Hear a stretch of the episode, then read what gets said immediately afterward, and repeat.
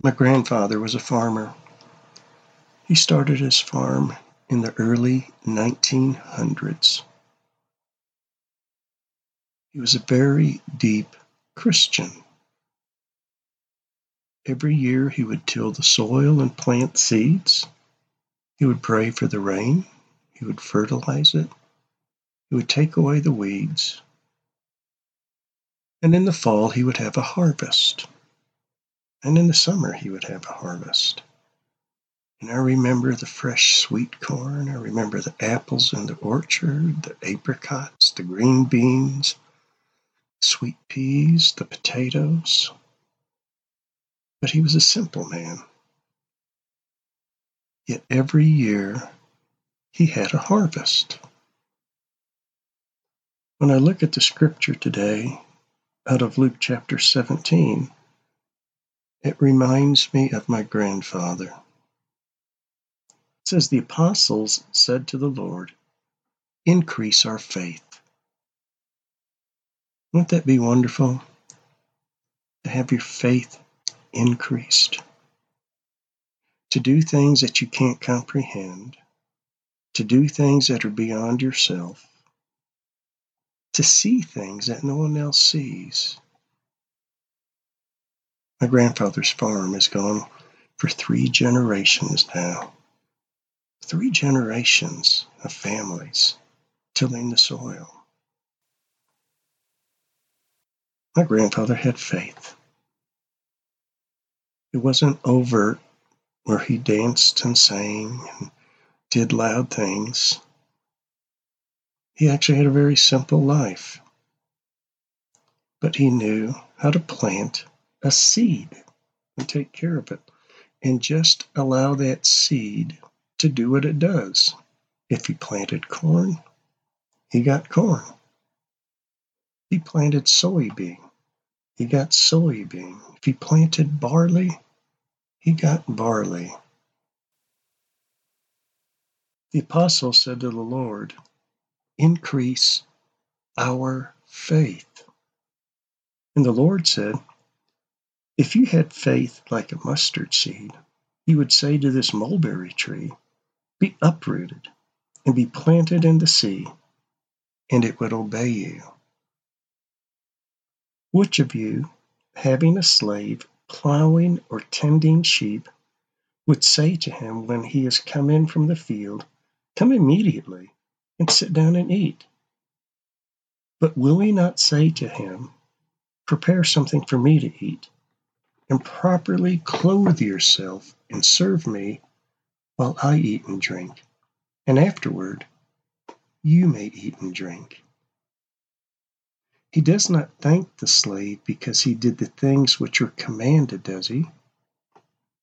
So you too. When you do all the things which are commanded, say, We are unworthy slaves. We've done only that which we ought to have done. The disciples said to the Lord, Increase our faith. So, how is faith increased? You do what God commands you to do, regardless of how silly it seems, regardless of how foolish it seems. If God shows you to do something, do it.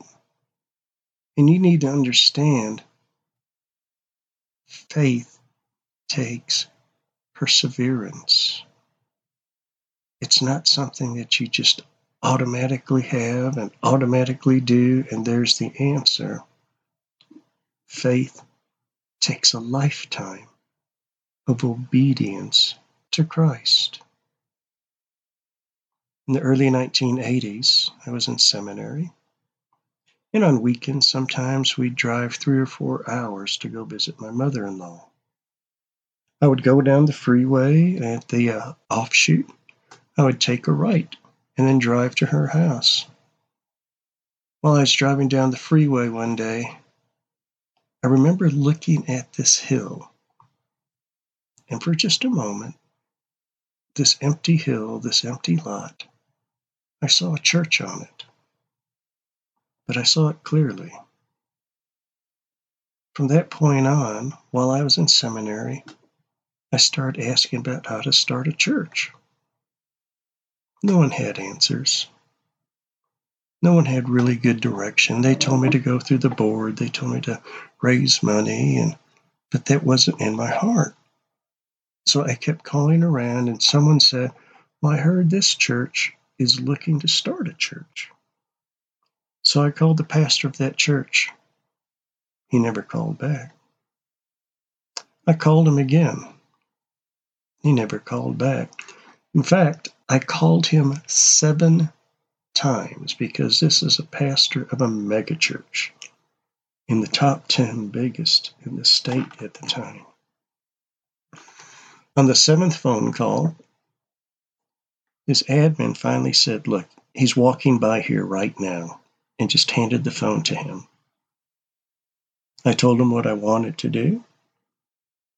He said, Meet me at this restaurant. I'll be up in your neck of the woods in two weeks. So I got there, and actually, I got there 10 minutes early, which was not normal for me. And as I walked in, he was walking down into the restaurant. What I didn't know at the time is that was a personal thing with him, that you should always be somewhere 10 minutes early. We sat down, we had breakfast. He was hesitant. I told him I wanted to start a church, and finally he says, Where do you want to start it? So I drew a map I showed the freeway. I showed the offshoot. I showed him where the hill was. And he took the pen out of my hand and he circled that hill and he wrote the words right now. You see, the week before, the man who owned that hill had given it to him to start a new church. That church is still there to this day. That church is still serving its community. I've moved on. I work in hospice now. But what would have happened if I hadn't been obedient? And it's the same thing for you. To have faith, you must have obedience. Father, take your child today. Show them again what you want them to do. And let them be obedient. Let them know that you will bring it to light and truth. Amen.